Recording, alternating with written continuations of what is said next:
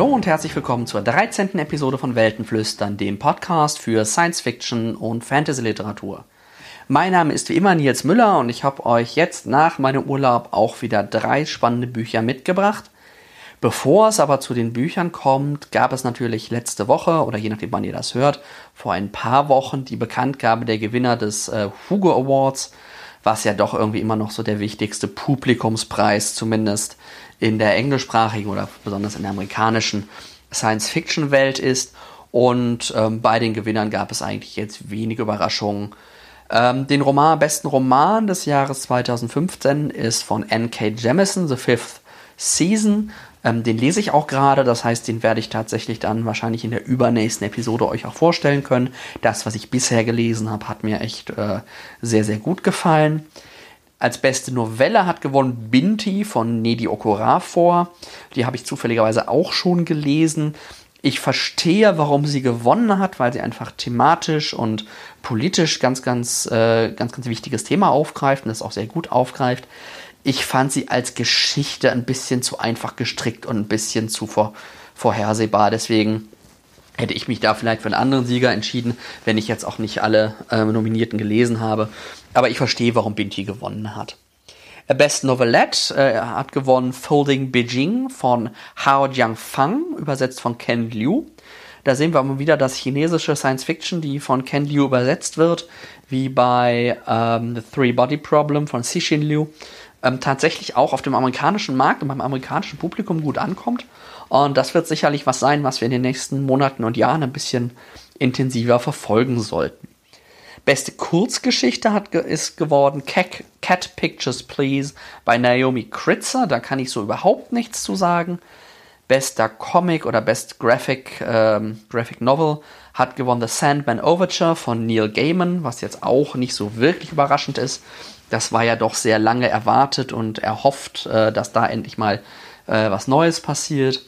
Den besten Film hat gewonnen The Martian und hat sich damit gegen, sowohl gegen Star Wars durchgesetzt, als auch gegen äh, meinen Favoriten wahrscheinlich Ex Machina oder auch äh, Mad Max Fury Road. Aber man muss auch sagen, dass The Martian, das ist ein großartiger Film, der hat das sicherlich verdient gewonnen. Und beste Serienepisode hat diesmal tatsächlich weder Doctor Who noch Game of Thrones gewonnen, sondern eine Episode von Jessica Jones, also von einer Netflix-exklusiven Superhelden-Serie, aka Smile. Ich habe die erste Staffel von Jessica Jones zwar gesehen, aber ich kann mich jetzt nicht spezifisch an diese Folge erinnern und irgendwie sagen, dass die besonders, was die besonders gemacht hätte. Ich habe euch ja vor ein paar Episoden schon mal diese Problematik mit den Sad Puppies und den Rabbit Puppies beim Hugo erklärt, die sind jetzt auch wieder aufgetaucht, hatten auch wieder es geschafft, ähm, einzelne Nominierte irgendwie da reinzufuschen und manche Kategorien sogar eigentlich komplett mit ihren äh, Leuten zu besetzen. Es ist allerdings auch dieses Jahr wieder so gewesen, dass die einfach keinerlei Schnitte gekriegt haben. Ähm, die reinen Papi-Nominierungen sind eigentlich immer unter No Award gelandet. Es gab also diesmal tatsächlich auch Kategorien, wo kein Award vergeben wurde. Ähm, das Einzige, sie waren diesmal strategisch so, dass sie einige Autoren, die auch so nominiert worden wären, auch, auch ihre Liste gesetzt hatten, um dann am Ende sagen zu können, ja, die haben nur wegen uns gewonnen. Ähm, diese Autoren sind aber tatsächlich auch nicht abgestraft worden. Also da hat sich die Community irgendwie sehr ähm, professionell, sag ich mal, verhalten, hat halt die abgestraft, wo klar war, die kommen nur wegen der Puppies überhaupt auf die Nominierungsliste. Und Leute wie Neil Stevenson, ja, dass die auf der Nominierungsliste stehen, das darf jetzt keinen überraschen und hat vermutlich doch relativ wenig mit den Puppies zu tun. Auch wenn Stevenson natürlich nicht gewonnen hat und in den beiden größten Kategorien Roman und Novelle sogar, ähm, ja, wenn ich das richtig im Kopf habe, People of Color ähm, die Kategorien gewonnen haben und dann auch noch Frauen. Also genau das Gegenteil im Grunde von dem, was die guten alten Puppies so wollen. Ja, kommen wir zu den Büchern, die ich heute mitgebracht habe. Das sind, na, das sind eigentlich drei Neuerscheinungen, die in den letzten drei, vier Monaten äh, rausgekommen sind. Das erste ist von Sylvan Neuvel Giants, das heißt auf Englisch Sleeping Giants. Das ist vor kurzem jetzt aber auch bei Heine unter dem Titel Giants erschienen. Dann habe ich von Yoon Ha Lee Nine Fox Gambit mitgebracht. Und natürlich ähm, das Highlight vielleicht dieser Folge von Joanne K. Rowling, den achten Teil der Harry Potter Saga, auch wenn er ja sehr anders ist, Harry Potter and the Cursed Child. Ich wünsche euch viel Spaß.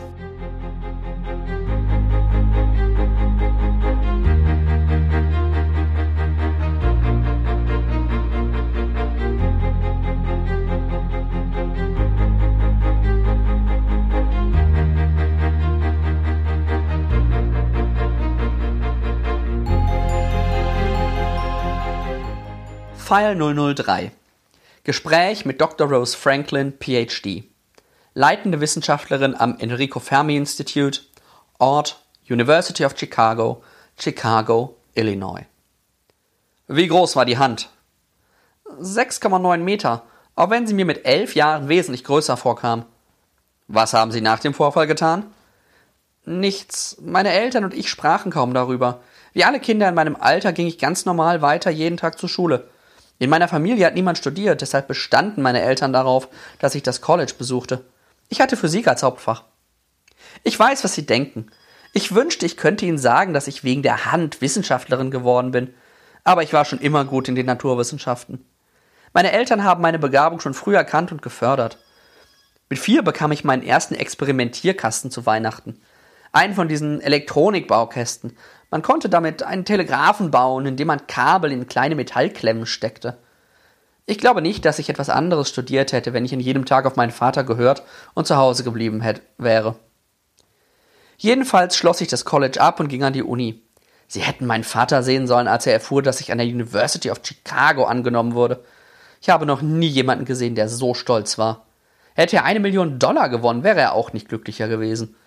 Nachdem ich meinen Doktor in der Tasche hatte, bekam ich eine Anstellung an der Universität. Wann haben Sie die Hand wiedergefunden? Gar nicht, denn ich habe nicht nach ihr gesucht. Es hat 17 Jahre gedauert, aber man könnte wohl sagen, die Hand hat mich gefunden.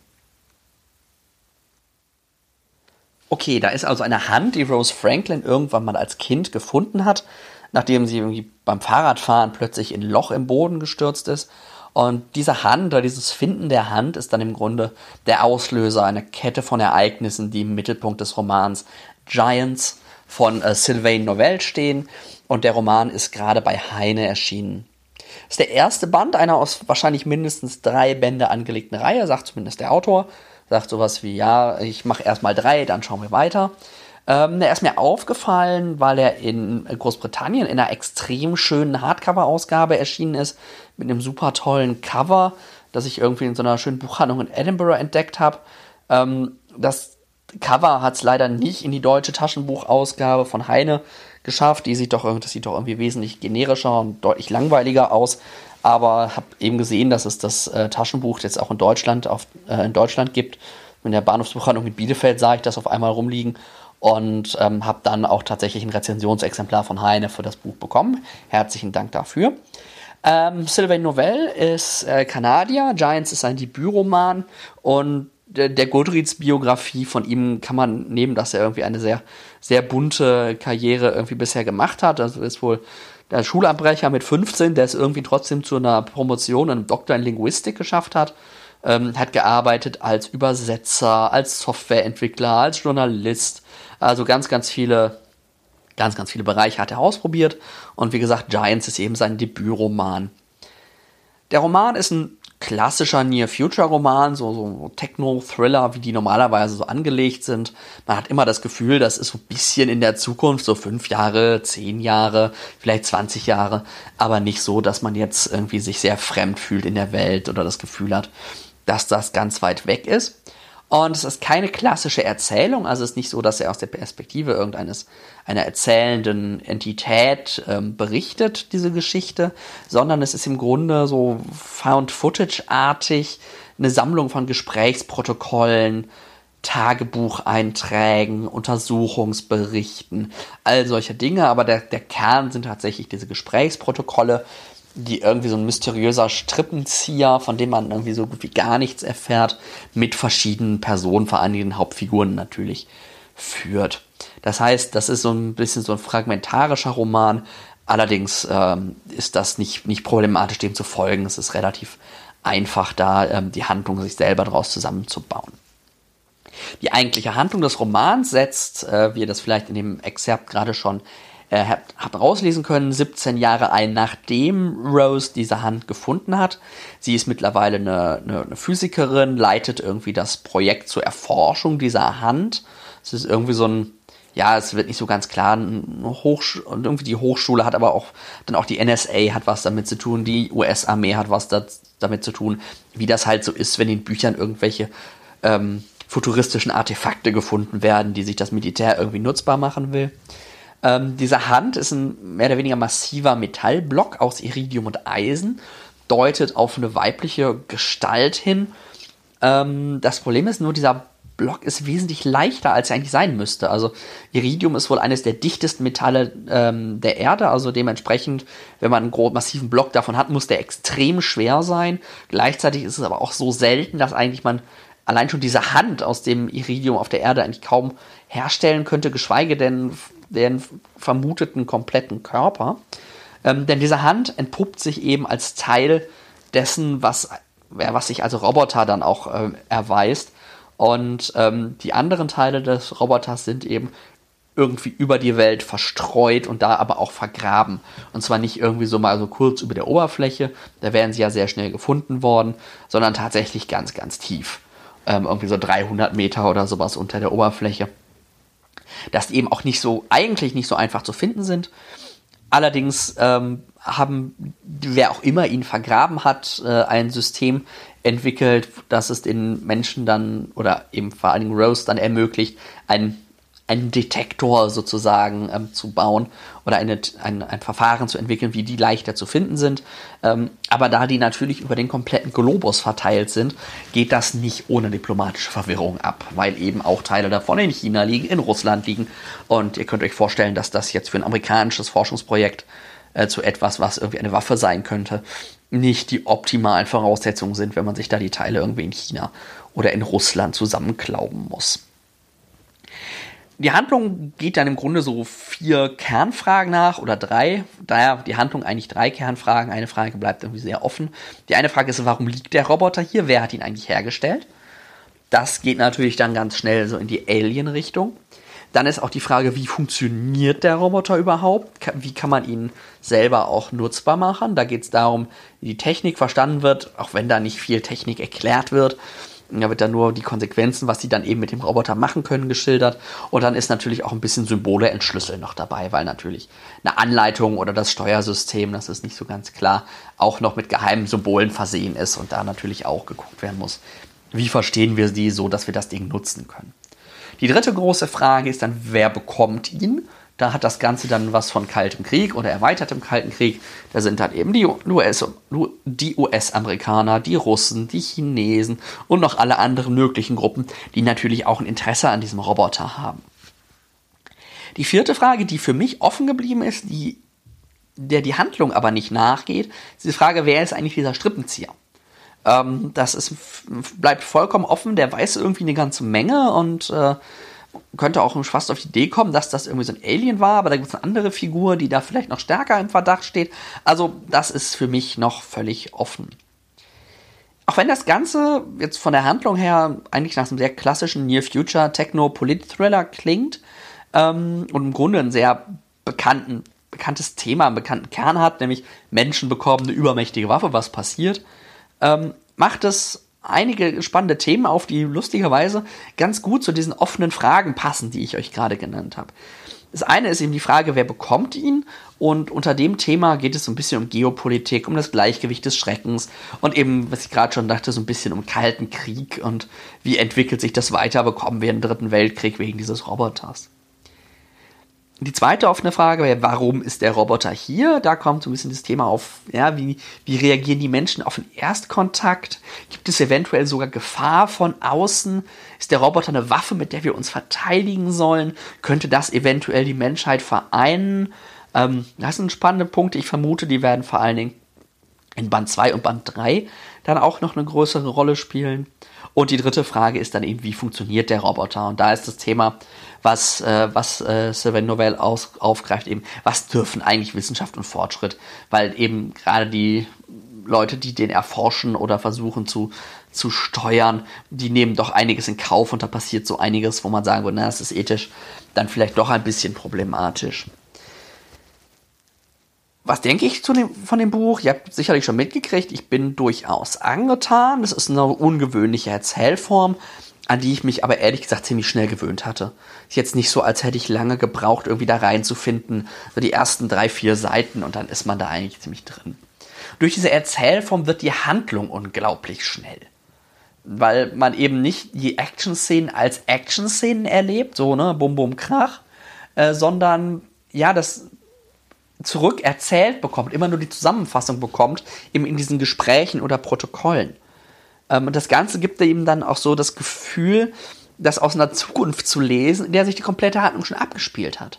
Das heißt, eigentlich muss, hat man so als Leser das Gefühl, ich weiß schon, was da am Ende passiert ist. Ich gucke mir jetzt nur genau an, wie das passiert ist. Das heißt, man hat da wirklich so ein bisschen viel stärker als in der normalen Geschichte so das Problem, ich ich erschließe mir das, ich verstehe da jetzt etwas, was ich eigentlich schon kenne.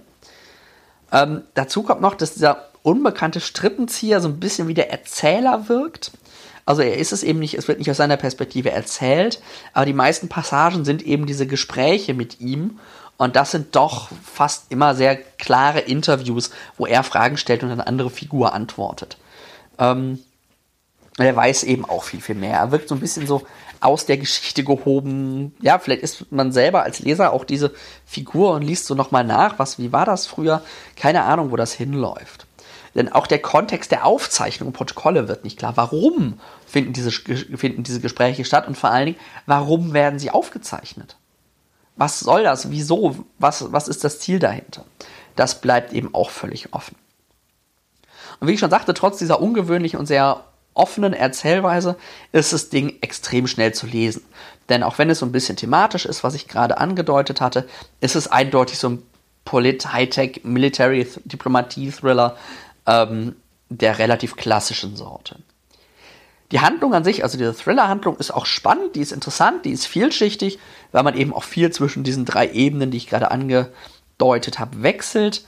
Ähm, es gibt so ein paar Ereignisse, wo ich mir so denke, ja gut, das musste jetzt passieren, damit der Plot vorwärts schreiten kann. Ja, das war jetzt schon sehr, ähm, sehr praktischer Zufall für den Autor, dass jetzt genau das passiert ist, damit das so weitergehen kann. Ähm, aber das hat mich jetzt nur, nur mäßig gestört. Auch hat man wieder so ein bisschen dieses komische Bild von Forschung, dass da irgendwie so ein kleines Team von drei Leuten irgendwo in seinem geheimen Labor die Riesenentdeckung macht und die Riesensachen ganz, ganz schnell irgendwie entwickeln kann. Naja gut, das ist jetzt auch nichts äh, Neues, was da so passiert. Darüber hinaus sind auch Figuren und Setting so ein bisschen klischeehaft. Natürlich geht es ums amerikanische Militär, natürlich gibt es diesen allwissenden Strippenzieher, all diese Dinge, die man halt einfach schon 20 Mal gesehen hat. Aber meine Güte, dann ist es halt so. Insgesamt bleibt ein sehr unterhaltsamer, sehr schnell zu lesender Thriller mit sehr spannenden thematischen Ansätzen. Ich freue mich auf Band 2.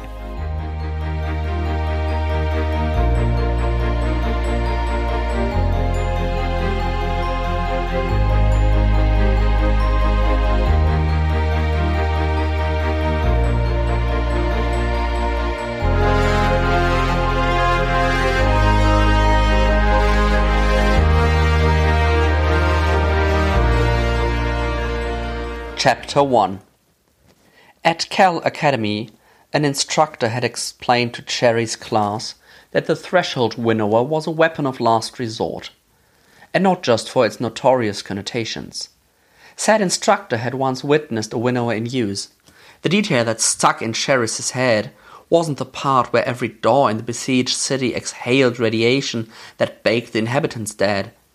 It wasn't the weapon's governing equations or even the instructor's left eye damaged during the attack from which ghost light glimmered. What Cherries remembered most was the instructor's aside, that returning to corpses that were only corpses, rather than radiation gates contorted against black blasted walls and glassy rubble, eyes ruptured open, was one of the best moments of her life. five years, five months, and 16 days later, surrounded by smashed tanks and smoking pits on the heretic eel's outpost world of Dredge, Captain Cal Charis of Heron Company, 109th to 229th Battalion, had come to the conclusion that her instructor was full of shit. There was no comfort to be extracted from the dead, from flesh evaporated from bones, nothing but numbers snipped short. According to the briefing, the eels had a directional storm generator. The storm scrambled vectors. The effect was localized, but it was troublesome when parallel columns ended up at opposite end of the road, a hundred k's apart, and fatal when movement along the planetary surface sent you underground instead. Too close, and the storms might disintegrate your component atoms entirely. Charis and the other captains had been assured that the Weather Eaters would keep the storms contained, and that all the Cal infantry had to do was walk in and seize the generator. That had been 18 hours ago. It wasn't that anyone was surprised by the plan's failure, it was the carnage. Diese militärische Tonart, die ihr gerade in dem kurzen Exzerpt aus Jon H. Lees Roman Nine Fox Gambit gehört habt, gibt auch eigentlich schon so ein bisschen den sehr militärischen, strategisch-taktischen Grundton des kompletten Romans vor. Ähm, ich mache ja eigentlich mittlerweile einen Bogen um Military SF, das interessiert mich noch in der Form von Space Opera vielleicht, aber eben nicht in dieser sehr klassischen Military-Weise, wie das jetzt auch in dem Roman ist. Aber der ist im amerikanischen Raum, wird er so hoch gelobt und ähm, ich dachte, ich gucke mir das einfach mal an, ich schaue mir den mal an muss ja mal gucken, vielleicht wird man ja auch mal positiv überrascht. Jon H. Lee ist noch ein recht junger Autor, Jahrgang 1979, hat auch schon einiges an Kurzgeschichten veröffentlicht, ähm, ist ein Mathematiker und ähm, Nine Fox Gambit ist jetzt ein Debütroman und dem merkt man auch durchaus an, dass der Autor Mathematiker ist und ähm, weil er das schon so ein bisschen in seinen, in seinen Roman einflechtet. Das Ganze spielt in einer sehr klassischen Military SF-Welt, irgendwo unbestimmte Zukunft, unbestimmte Gegend, irgendwo im Weltall. Ähm, es gibt im Grunde zwei große Parteien. Also es gibt ein großes Reich, das Reich des Hexarchen, das Hexarchat oder wie man das auch immer nennen will. Und natürlich ist so ein Reich, ähm, das irgendwie auch so ein bisschen so eine quasi religiösen Kern, Grundlage hat, ähm, gibt es eben auch Heretiker, die sich quasi von diesem Reich, von dieser Herrschaft des Hexarchen lossagen und irgendwie unabhängig machen wollen. Und das ist so der zugrunde liegende Konflikt. Es ist jetzt aber auch nicht so, dass das irgendwie das Reich ein, ein Volk wäre. Also es gibt viele unterschiedliche ich weiß gar nicht, ob das Völker sind, ob das Volksgruppen sind oder ob das doch vielleicht nur sogar soziale Kasten sind. Das ist mir nicht so recht klar geworden, aber viele unterschiedliche Gruppen, wie zum Beispiel diese Kell, die ihr gerade auch in dem, in dem Intro schon, von denen ihr gehört habt. Und ähm, dieses Hexarchat, dieses Reich des Hexarchen, zeichnet sich durch eine ganz besondere Form der Kriegsführung aus. Denn in dem Einflussbereich dieses Hexarchen ähm, gibt es irgendwie die Möglichkeit, dass spezielle, das gibt so eine Art Mathe-Magie, ich weiß gar nicht, wie ich das anders formulieren soll, dass speziellen Waffen und Formationen, also militärischen Formationen, irgendwie, keine Ahnung, Phalanx, äh, Keil, was auch immer, besondere Kräfte zukommen lassen. Und diese Formation und äh, diese Kraft und diese Magie, nenne ich es jetzt mal, basiert in irgendeiner Form auf dem Kalender. Das heißt, es ist irgendwie relevant, welcher Tag das ist, welche Stunde das ist, welches Jahr das ist, weil dann können bestimmte Formationen, wenn sie bestimmt laufen und sich bestimmt bewegen, irgendwie besondere Kräfte entwickeln. So ganz ist mir das nicht klar geworden. Und das stellt natürlich im militärischen und im Kampf extrem hohe mathematische Anforderungen an die ganze Taktik. Ähm, es gibt aber eben auch, das ist, wird so ein bisschen vertreten durch die Heretiker, den sogenannten Calendrical Rot das ist so ein bisschen so, ja, das, das Sterben dieser Magie, dieser Mathematik-Kalendermagie, ähm, das eben auch dazu führt, dass das Reich des Hexarchen natürlich destabilisiert wird, weil das basiert eben genau auf diesen besonderen Kräften, auf dieser Macht. Ich weiß gar nicht, ne, wie, ich das, wie man das genau fassen soll. Ähm, und das ist eben so das, weswegen die sich so massiv gegen diese Heretiker verteidigen. Dazu kommt noch dieses, diese Volksgruppen, Kastenvölker, wie gesagt, ich weiß es nicht so genau, ähm, dass die im Kampf sehr, sehr spezielle Rolle haben. Also diese Kell zum Beispiel sind so ein bisschen die, die, die Infanterie. Die kommen eben, diese Format, die kommen, kennen, haben diesen Formationsinstinkt, dass sie eben als, wenn sie in Formation aktiv sind, irgendwie die, an diese Kräfte rankommen, dieser besonderen, ähm, dass sie da auch nochmal so einen Schwarm, Schwarmintelligenz im Grunde auch entwickeln. Ähm, dann gibt es noch andere, die eben dann eher so strategisch sind oder eher wissenschaftlich oder eher für die Sicherheit und all solche Sachen. Das ist eigentlich auch so, ja, fast schon so ein Kastensystem dann daraus gebaut.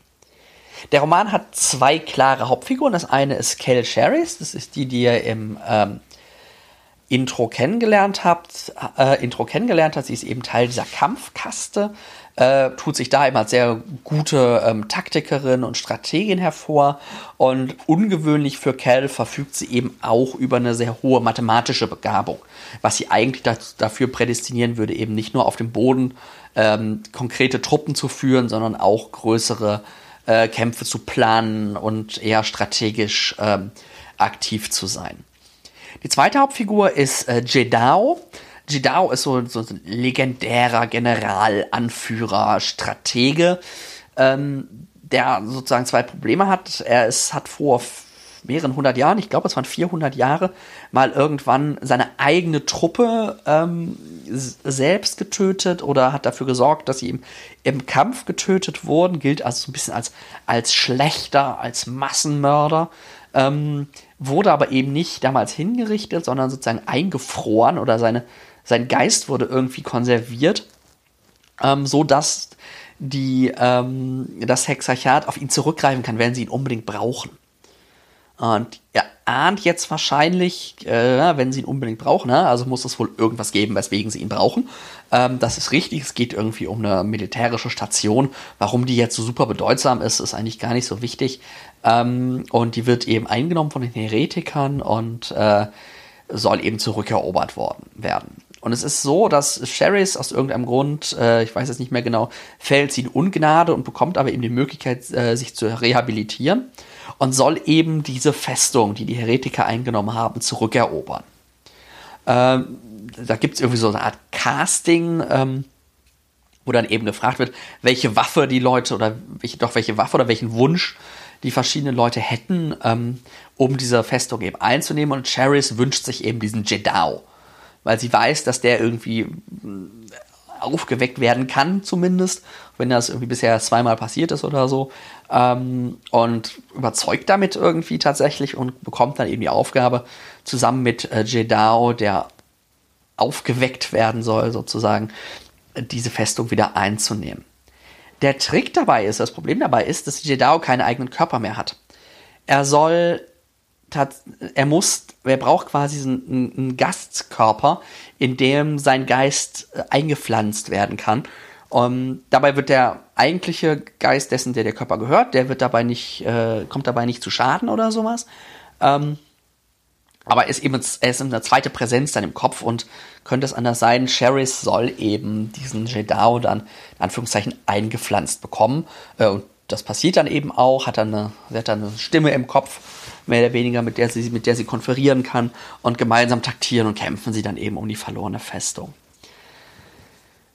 Der Weltenbau, ihr habt das vielleicht schon gemerkt, dass ich mir, mich etwas schwer getan habe, das Ganze zu erklären. Äh, der Weltenbau ist super komplex und ziemlich fremd. Und für mich schafft es der Autor nicht, den dem Leser zu vermitteln es sind irgendwie kaum Erklärungen da, dass die einem den Sinn ergeben. Man ist, kriegt immer nur die Handlung mit und muss sich das sehr, sehr mühsam selbst erschließen.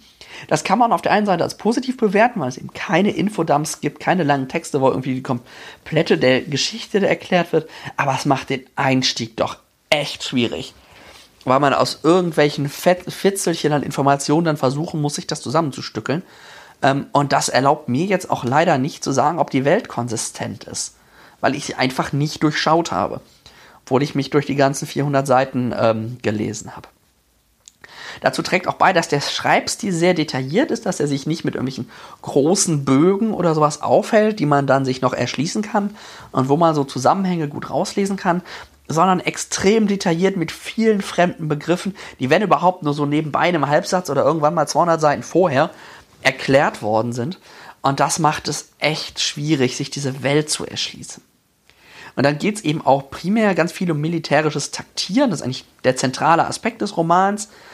das dann auch wieder sehr diffizil, sehr stark durch Nuancen, durch Besonderheiten einzelner Techniken, einzelner Gruppen, irgendwelcher historischen Ereignisse. Und das ist dann eben durch diesen schwierigen und schwer zu erschließenden Hintergrund extrem schwer nachzuvollziehen. Und das finde ich ist die ganz, ganz, ganz große Schwäche des Romans, dass ich bis zum Schluss nicht das Gefühl hatte, dass ich in den Roman reinkomme. Dass ich, ich bewege mich in der Welt, ich kann irgendwie gewisse Sachen abschätzen. Ähm, dafür ist da einfach zu wenig Erklärung. Was er sehr schön macht, ähm, ist einerseits die Grausamkeit des Krieges darstellen. Das habt ihr ja vielleicht gerade in dem Intro schon gemerkt. Also da wird kein Krieg beschönigt oder irgendwie ähm, gelobt oder verherrlicht oder was auch immer. Aber sondern Krieg ist brutal, im Krieg sterben Menschen und äh, ja, so ist das. Was für mich die große Stärke des Romans war, außer jetzt dieser Grausamkeit des Krieges, ist die Figurenentwicklung. Das äh, gewinnt echt ganz gut. Natürlich gerade durch die Interaktion von Sheris und Jedao, weil die beiden halt doch extrem unterschiedlich sind. Und Sheris Jedao auch nicht wirklich vertraut, weil er eben halt doch immer noch als Massenmörder und schlechter gilt. Aber so nach und nach im Laufe des Romans entwickeln sie sich dann halt doch zu einer Einheit, die eben effektiv zusammen strategieren und kämpfen kann. Und das ist tatsächlich ein sehr, sehr schön gesehen, äh, sehr schön gemacht, weil da der Autor eben auch Jedaos Vergangenheit schön verarbeitet und ähm, wie Jedao auch damit, damit umgeht, aber wie eben auch sein Umfeld damit umgeht. Ähnliches gilt für die Nebenfiguren, die sind tatsächlich auch sehr schön gemacht. In Summe hat mich der Roman nicht so ganz überzeugt. Ihr werdet ahnen vermutlich warum, weil es der Autor tatsächlich in meinen Augen nicht schafft, diese komplexe Welt in ihren ganzen Nuancen so zu vermitteln, dass man diesen, diesen strategisch-taktischen Kampfplot tatsächlich sinnvoll nachvollziehen kann. Also ich habe es zumindest nicht gekonnt. Das macht den Roman super schwer zugänglich. Mir ist es nicht gelungen. Und am Ende hat es sich wirklich ein bisschen so angefühlt, als müsste ich mich jetzt da durchbeißen, um euch hier fundiert irgendwie was darüber sagen zu können. Also, wer Spaß an sowas hat, haut rein. Ähm, ihr, werdet, ihr, werdet es, ihr werdet es lieben. Mir war es an der Stelle tatsächlich dann zu anstrengend.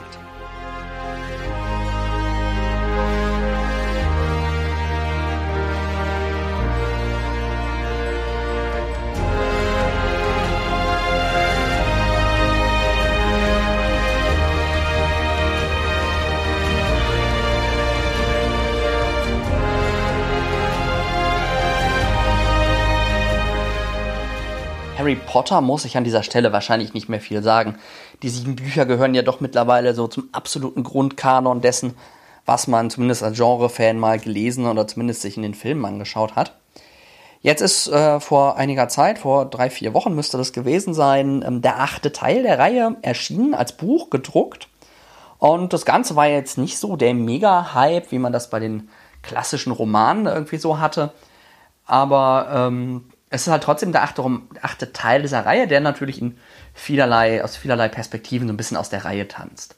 Es hat einerseits nicht primär ein Roman, ich habe vielleicht gerade Roman gesagt, aber es ist natürlich kein Roman, sondern es ist im Grunde ein Theaterstück im Londoner Palace Theater. Und das, was jetzt als Buch erschienen ist, ist im Grunde das Drehbuch sozusagen, das Theaterskript, das Übungsskript, mit dem eben die Proben bestritten wurden. Es wird wohl auch noch irgendwann so eine Definitive Edition ähm, geben, glaube nächstes Jahr, die dann tatsächlich das Stück so, wie es auch wirklich aufgeführt wird, ähm, umfasst. Und es liest sich eben auch, wenn man es liest, es ist halt tatsächlich ein Theaterskript. Es wird da auch nicht viel auf Leser oder so Rücksicht genommen. Es sind im Grunde genommen ganz, ganz viele Dialoge und Gespräche und ähm, auch Monologe, glaube ich, dabei, mit ganz, ganz wenigen Regieanweisungen, die halt nur so ganz grob ungefähr den Kontext vorgeben. Und als ich dann mitgekriegt hatte, dass das erscheint und dass das auch gerade während unseres Schottland-Urlaubs erscheint, habe ich mir das natürlich sofort in der lokalen Buchhandlung im Ort, wo wir waren, vorbestellt und dann im Nachhinein festgestellt, dass dieser Ort, wo wir da waren, Petlochri, irgendwie nur so 20 Kilometer oder so, wenn überhaupt, vom Wohnort von J.K. Rowling entfernt ist, was natürlich nochmal einen äh, lustigen Aspekt hinzugibt. Was passiert also in Harry Potter and the Cursed Child? Ähm, diesem achten Band. Der setzt ein mit der Handlung 17 Jahre nach dem Ende der Reihe. Das heißt, der fängt im Grunde genau mit der Schlussszene des siebten Buches. Da sieht man ja so eine gewisse Vorblende, äh, wo man dann merkt, was mit den, was gerade mit Harry, Hermine und Ron ähm, in der Zukunft passiert, äh, wer da mit wem und Kinder und Namen und all solche Sachen. Und genau mit dieser Szene, nur eben als Theaterumsetzung, beginnt eben äh, Harry Potter and the Cursed Child. Und in der Handlung oder der ganzen Welt geht es eben darum, dass die bekannten Figuren, ich habe gerade schon einige genannt, es tauchen aber auch noch andere auf, ähm, ihre Positionen als Erwachsene gefunden haben. Das heißt, die haben jetzt Berufe, die machen verschiedene Dinge und ähm, da will ich jetzt nicht spoilern, was sie so genau tun. Sie sind auf jeden Fall erwachsen geworden, das merkt man auch. Sie haben eben nicht mehr diese typischen Jugend- und Kinderprobleme, sondern Erwachsenenprobleme und vor allen Dingen haben sie auch Kinder. Und eigentliche Hauptfiguren so ein bisschen für mich in dem, äh, in dem Buch sind eben die Kinder oder bestimmte Kinder. Ich weiß nicht, ob da noch mehr sind, aber zwei, drei Kinder von, von unseren Hauptfiguren, die da die Handlung eigentlich tragen. Die Handlung will ich jetzt nicht spoilern. Das Einzige, was ich Spoiler, was aber auch kein Spoiler ist, wenn man das siebte Buch gelesen hat, ähm, dass Harry Potter einen Sohn hat, ähm, der Albus Severus, glaube ich, heißt, also Albus Severus Potter. Und der reist eben zu seinem ersten Schuljahr nach Hogwarts. Und während Harry ja irgendwie in Hogwarts seine absolute Bestimmung gefunden hat, sich da unglaublich wohl fühlt, hat Albus doch Probleme da anzukommen. Und er findet nicht so richtig rein, er findet nicht so wirklich Freunde. Er findet im Grunde einen Freund, und zwar einen sehr unerwarteten Freund. Wenn man so denken würde, hm, damit hätte ich jetzt nicht gerechnet, dass gerade die sich anfreunden. Und dieser Freund und Albus starten dann äh, einige Jahre später, also man lebt dann so ein paar Schuljahre so ein bisschen im Schnelldurchlauf oder mit Zeitsprüngen besser gesagt, ähm, starten sie in ein waghalsiges Abenteuer. Also so ja, fast ein Harry Potter-artiges Abenteuer, ähm, das sie dann da erleben. Es ist allerdings ähm, von der Handlung her auch natürlich des Genres Theaterstück ähm, geschuldet, wesentlich, wesentlich einfacher gestrickt als die späteren äh, Harry Potter-Romane. Was denke ich darüber? Was, also erstmal darüber, dass es ein Theaterskript zu lesen ist, das ist am Anfang ein bisschen ungewöhnlich, auch gerade, weil gerade in der englischen Fassung die britische Notation des Skriptes ein bisschen, äh, bisschen ungewöhnlich einfach ist. Man kommt aber dann ganz gut rein. Und wie sich das für ein Theaterstück gehört, gibt es relativ viel Dynamik zwischen den Figuren. Was ein bisschen kurz kommt, ist so die psychologische Tiefe. So, man hat nicht so richtig das Gefühl, dass man ähm, dass man die, die, die neuen Figuren versteht, dass man sie wirklich als Personen kennenlernt. Man sieht eben nur, wie sie mit anderen interagieren. Auch die Atmosphäre, so das Setting, ähm, Gerüche, Geschmäcker, ähm, die Szenerie, in der das Ganze spielt, kommt ein bisschen kurz. Das liegt aber auch einfach im, im Genre begründet, denn im Theater wird das halt über das Bühnenbild gemacht und über die Kostüme und gerade wie auch das psychologisch tiefe über Mimik und über Ausdruck. Und das sind halt alles Sachen, die im Theaterskript einfach fehlen. Das fand ich, finde ich auf der einen Seite natürlich schade, aber man kann das auch wirklich nicht wirklich erwarten, äh, wenn man sich ein Theaterstück anguckt. Die Handlung dreht sich um, ich sage doch, das spoiler ich jetzt mal ein bisschen. Also wenn ihr so gar keinen Spoiler haben wollt, dann solltet ihr jetzt ausschalten. Der Spoiler ist aber nicht groß. Es geht um eine Zeitreisengeschichte. Das war jetzt auch schon der Spoiler. Ähm, das ist der zentrale Handlungsmechanismus. Und die fand ich nicht so wirklich gut gelungen.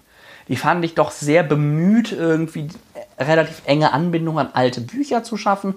Das gelingt ihr natürlich auch. Also die Anbindung ist da. Man sieht sich so ein bisschen zurückversetzt ähm, in die alten Geschichten, zumal wir gerade auch uns die Hörbuchlesung von Stephen Fry der alten Romane hier nochmal noch mal geben. Das ist schon ganz nett, so als Fanservice ist das besonders gut. Aber die eigentliche Handlung hat doch ziemlich große Logiklöcher, wo man sich so denkt, hä, wieso passiert denn das jetzt gerade? Und ach, das ist jetzt aber praktisch, dass jetzt zufälligerweise genau das passiert. Ähm, das hatte ich doch an zwei, drei Stellen, wo ich mir so dachte, naja, naja, wenn es denn sein muss. Hat mich nicht so ganz überzeugt. Es greift auch einige Szenen aus der alten, aus der Originalreihe auf und erzählt sie aus anderer Perspektive. Also nicht jetzt so, also ähnlich wie in dieser Schlussszene des siebten Bandes, die eben die erste Szene des, des Theaterstücks ist.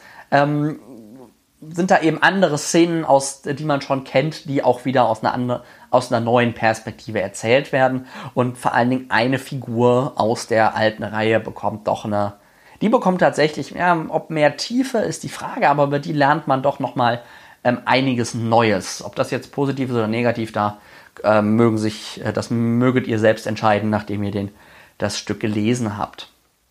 Großen und Ganzen ist das Ganze also ein echter Fanservice. Also so, wenn man die Reihe kennt und mag und mit den Figuren irgendwie so ein bisschen auch aufgewachsen ist, ähm, dann ist das schon schön zu lesen, weil einfach man sich so denkt, ach, das ist irgendwie was Neues und das sind die Figuren, die kenne ich, das ist irgendwie so ein, so ein warmes Gefühl, dass man sich denkt, ja, hier fühle ich mich zu Hause. Ähm, hätte es diese Anbindung aber nicht, würde man nicht sagen, ah, es geht Harry und Hermine und ah, die Figuren kennen wir alle und juhu, ähm, als reines, losgelöstes Buch hätte mich eigentlich überhaupt nicht überzeugt. Mit dieser Anbindung ähm, kann man es gut lesen. Fans werden es sowieso auf jeden Fall gelesen haben. Denn es ist halt einfach eine Fortschreibung von der Welt, die wir alle kennen und doch zum Großteil auch lieben. Es gibt viele Figuren, die wieder auftauchen, Ereignisse, über äh, an die man so, so Reminiszenzen hegen kann, die man zurückdenken kann.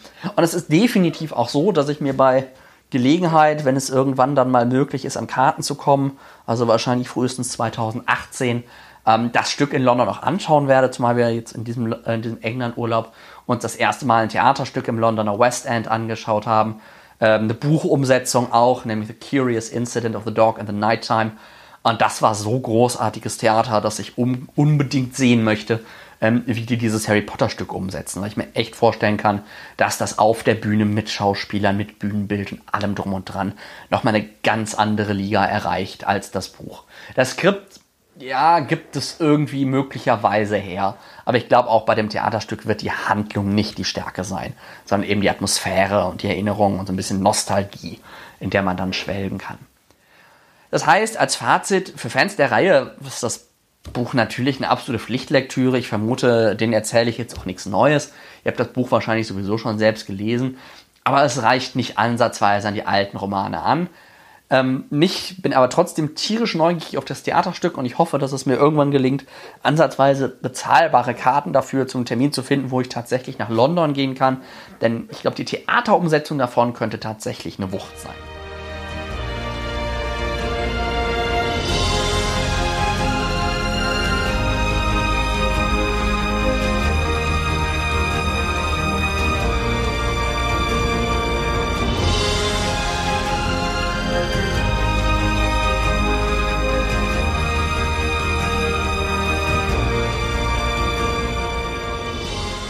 Das war's dann auch schon wieder mit der 13. Episode von Weltenflüstern.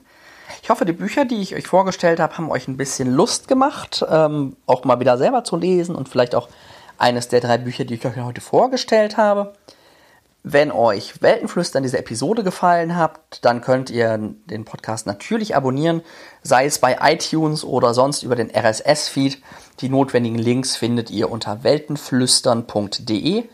Ihr könnt mich natürlich auch auf den diversen Social Media Kanälen kontaktieren, adden, anfreunden, ähm, was auch immer ihr wollt. Bei Facebook gibt es die Seite für den Podcast Weltenflüstern.